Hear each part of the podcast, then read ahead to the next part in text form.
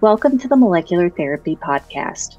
I'm Dr. Rory Bricker Anthony, scientific editor of the Molecular Therapy family of journals. This episode features a conversation between Dr. Roland Herzog, editor in chief of Molecular Therapy and professor of pediatrics at Indiana University, and Dr. Norbert Party, assistant professor of microbiology at the Perelman School of Medicine of University of Pennsylvania they will discuss a recent article published in the September issue of Molecular Therapy by Dr. Party and colleagues titled Development of an mRNA Lipid Nanoparticle Vaccine Against Lyme Disease. Before we get started, I'd like to take a moment to remind everyone that registration for the ASGCT 27th annual meeting is now open, and there's never been a better time to join the Society. ASGCT members save $380 on registration rates, and ASGCT membership runs all the way through 2024. Additional member benefits include free virtual professional development events, discounted publication fees, and ASGCT's molecular therapy family of journals, preferred registration rates for other ASGCT events like the Policy Summit and Spotlight on Immuno-Oncology and so much more. The ASGCT annual meeting is the premier annual event in cell and gene therapy, and there's no better way to experience it than as an ASGCT member.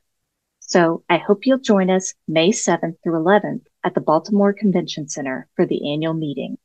Visit annualmeeting.asgct.org to learn more and to register. Now, let's hand it off to Molecular Therapy Editor in Chief, Dr. Roland Herzog.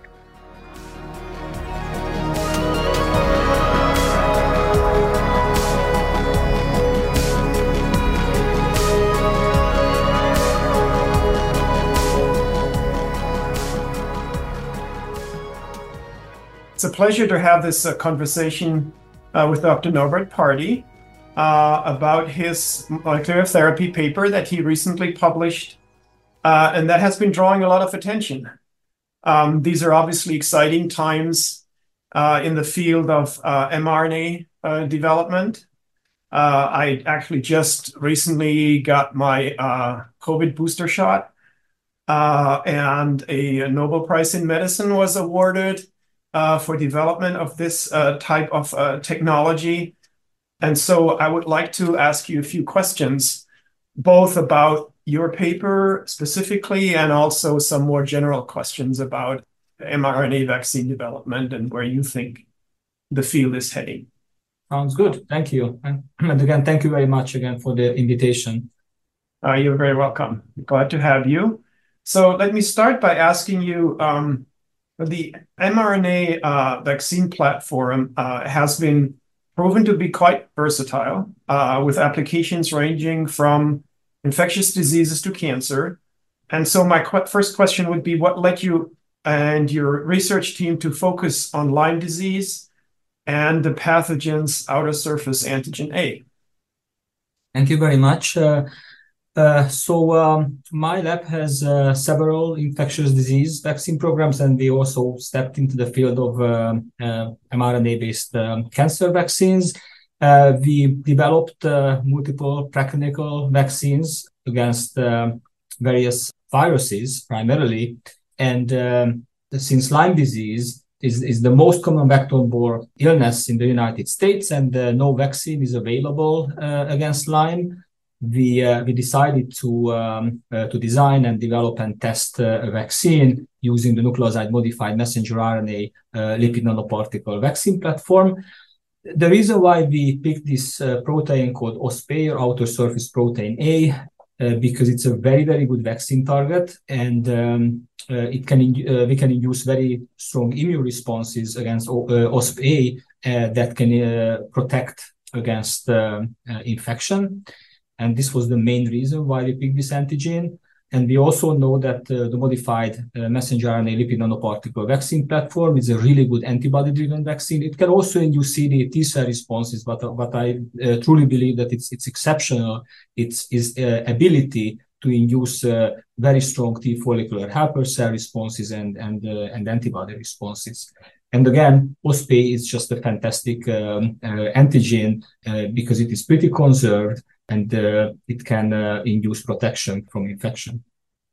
I see. So actually in 2020, we noticed that you published a another research article in molecular therapy where you uh, targeted influenza and your vaccine was going after multiple antigens, multiple targets of the pathogen can you give us a few insights into that work and maybe explain if you believe that there are lessons learned that could apply for the Lyme disease as well? Yes, I'm, very happy to talk about it. So, um, my lab has a very successful uh, universal influenza vaccine program, and uh, we use uh, messenger RNA for this for the developing universal influenza vaccines one of the reasons why I really believe that uh, the mRNA lipid nanoparticle platform is really ideal um, for this purpose because um, we can uh, include more than one antigen encoding messenger RNA uh, in a single uh, formulation. And uh, with this, we can uh, either target uh, several antigens uh, of uh, a single influenza virus strain, or we can target several strains or multiple strains with a with a single vaccine formulation. So this is, uh, I think, a huge advantage uh, of uh, of the messenger RNA platform. And like you said, uh, we published uh, a four-component, a tetravalent um, uh, influenza vaccine targeting um, influenza A group one viruses in 2020. In this vaccine, we used four different antigens: hemagglutinin, neuraminidase, matrix protein 2, and the nucleoprotein encoding RNA was used in this study, and uh, we demonstrated that uh, this vaccine, this combination vaccine, can induce uh, potent uh, protective immune responses against uh, a broad panel, panel of uh, influenza A viruses. we also demonstrated this is this was very important. We could also demonstrate that we could induce T cell responses and antibody responses uh, against uh, every single uh, vaccine component. So this is proof of concept for the viability of this multivalent approach, and and and I think this can be applied uh, to many other uh, many other infectious disease vaccines uh, as well. So it, it's probably possible to come up with a vaccine, a multivalent vaccine against other pathogens, other types of viruses, or or even other uh, pathogens, and and the same approach was used uh, in a publication with Errol Fikri uh, to target multiple salivary proteins. Yeah, so as you noted actually in, in your recent paper that the OspA uh, mRNA vaccine that you developed is actually one of the first mRNA vaccines to target non-viral pathogens. And mm-hmm. you just explained how much of your uh, initial work focused on viruses. Are there unique challenges in targeting non-viral pathogens versus viruses? Can you maybe explain that a little bit? Yes. So um, most viruses uh, have, uh, or many viruses, I should say, have a uh, small number uh, of uh, of genes, and this means that we can probably easily figure out what to target. Uh, but the problem with the with the bacteria and fungi and uh, uh, some parasites is that they are very very big. So they have potentially hundreds or thousands of genes, and many times we really don't know what to target, or people couldn't determine uh, correlates of vaccine protection. Uh, so many times you don't know uh, what to target, what kind of immune response uh, we need to induce, uh, whether it is CD8 uh, uh, uh, T cell uh, mediated, the protection is CD8 T cell mediated or antibody mediated, or both are critical, and and this this causes issues with with many many vaccines that target non-viral pathogens, and this is also true for again multiple bacteria. Wow. So that actually uh, highlights just uh, what a success it's been that you have been able to target the Lyme disease pathogen in this manner.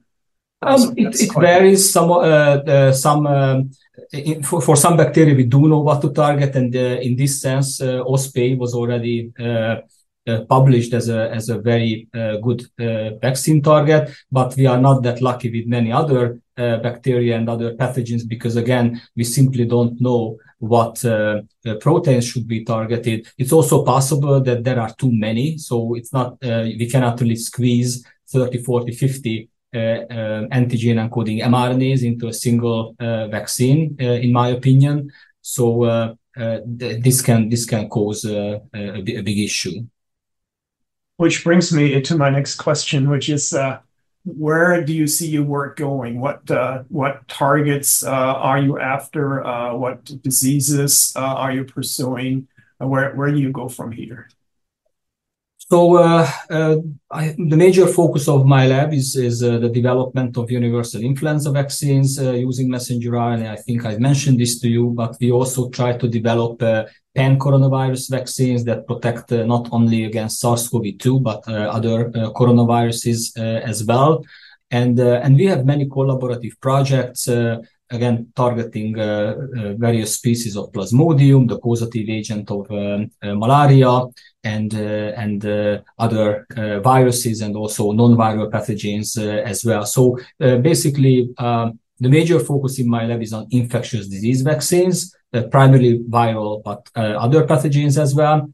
But we also have a, um, a, a novel cancer vaccine project or cancer vaccine. Uh, it's not a single project; it's several projects, I should say. But we need to keep in mind that uh, in many many cases the requirements uh, for um, uh, for a for a cancer vaccine are different from a, from a prophylactic vaccine, particularly for viral vaccines, because um, uh, we can achieve protection from many viruses uh, by inducing strong uh, antibody responses. Uh, but for therapeutic cancer vaccines, we need to focus on the cellular arm of the immune system. So uh, we need to induce uh, strong CD8 positive T cell responses and hope that those T cells can clear tumor cells. So, um, and again, I think we can reasonably say that with the success of COVID 19 mRNA vaccines, uh, the mRNA platform uh, clearly demonstrated its viability in the infectious disease vaccine field. But for cancer vaccines, I think we still need to uh, think about the best uh, uh, methods, the best platform that we want to use, and and, and we need to uh, develop them and deliver them and test them in in clinical trials. So I think in the cancer mRNA vaccine field, the breakthrough has not happened yet but I really hope that uh, it will happen in the in the in the very near future. So these are the most important uh, topics in my lab, and since uh, I'm a messenger RNA expert, obviously we do a lot of basic studies. We want to improve our messenger RNA, so we would like to uh, figure out how to tailor the immunogenicity of mRNA for different purposes. And um, uh, we also work on the development of certain um, uh, delivery molecules with, with, several collaborators that can help to develop uh, new types of vaccines, for example, vaccines that can induce mucosal immune responses. Which makes me think that the advantage that you mentioned earlier that the mRNA vaccine platform has, uh, which is the ability to deliver multiple mRNAs at, in the same vaccine, I would imagine that that would then also be an advantage for uh, cancer vaccine development in a sense that you could probably uh, co-deliver um, mRNAs encoding for proteins that help you skew your immune response in the way that you wish. I could see, definitely see how uh, you can manipulate the system and tweak it to make it, uh, to adapt it and make it suitable for, for uh, cancer therapy. Yeah, I completely agree. Uh, and again, I think the second key that uh, for cancer vaccines that we need to develop a platform that uh, can activate uh, uh, that can induce uh, very strong uh, CD8 positive T cell activation. Uh, and still, we, we, need to keep in mind that the, the, vaccine should be safe. This is a very this is the most one of the most important requirements for for vaccines that they they, they have to be safe. Uh, and we need to find the balance between the strength of immune activation and the, the and the adverse events. So you already touched actually on many of the aspects related to uh, my next, uh, which actually my last question for you, which is, um, that's actually a set of questions. Uh, overall, how do you feel that the mRNA vaccine platform has changed our field gene and cell therapy? And in more general sense, how do you envision the future of this technology? And you, again, you've already touched on several aspects of that. So um, uh, I think uh, it's uh, it, it's crystal clear that uh, messenger RNA vaccines um, were basically the game changers during the COVID nineteen pandemic, and they saved uh, uh, millions of lives in the past, let's say, three years. So um, again, it's it's it's clear that we can certainly uh, develop uh, new and very potent uh, infectious disease vaccines uh, using uh, the messenger RNA lipid nanoparticle vaccine uh, technology. And in a broader context, I think we just started to determine the range of applicability of messenger RNA. I, I, in my opinion, is that we will be able to use it to uh, cure uh, various types of diseases. We, we will be able to uh, use it to um, develop brand new or, or better uh, uh, infectious disease vaccines. So my hope is that we can come up, for example, with a with a very potent and safe universal influenza vaccine that we can use in the coming years. But again, we'll see uh, we'll see what happens. There are many uh, clinical trials underway, so by by the various companies. Some of them are in phase two, some of them are already in phase three. So uh, I really hope that those trials will be uh, successful, and we will see some uh, new mRNA-based uh, products in the market in the next couple of years. Yeah, thank you so much. It was a pleasure and, highly interesting to learn about your your work, uh, about your insights, hearing your insights on uh, the mRNA vaccine technology development. And it also sounds like uh, there are more shots into my own arm coming up out of uh, hmm. directly out of your work. Uh, so thank you for uh, helping to protect us from these diseases. And um, you going forward, of course, we wish you all the best with uh, the development of these exciting technologies. And thank you again. Thank you very much for having me. It was my pleasure. Thank you.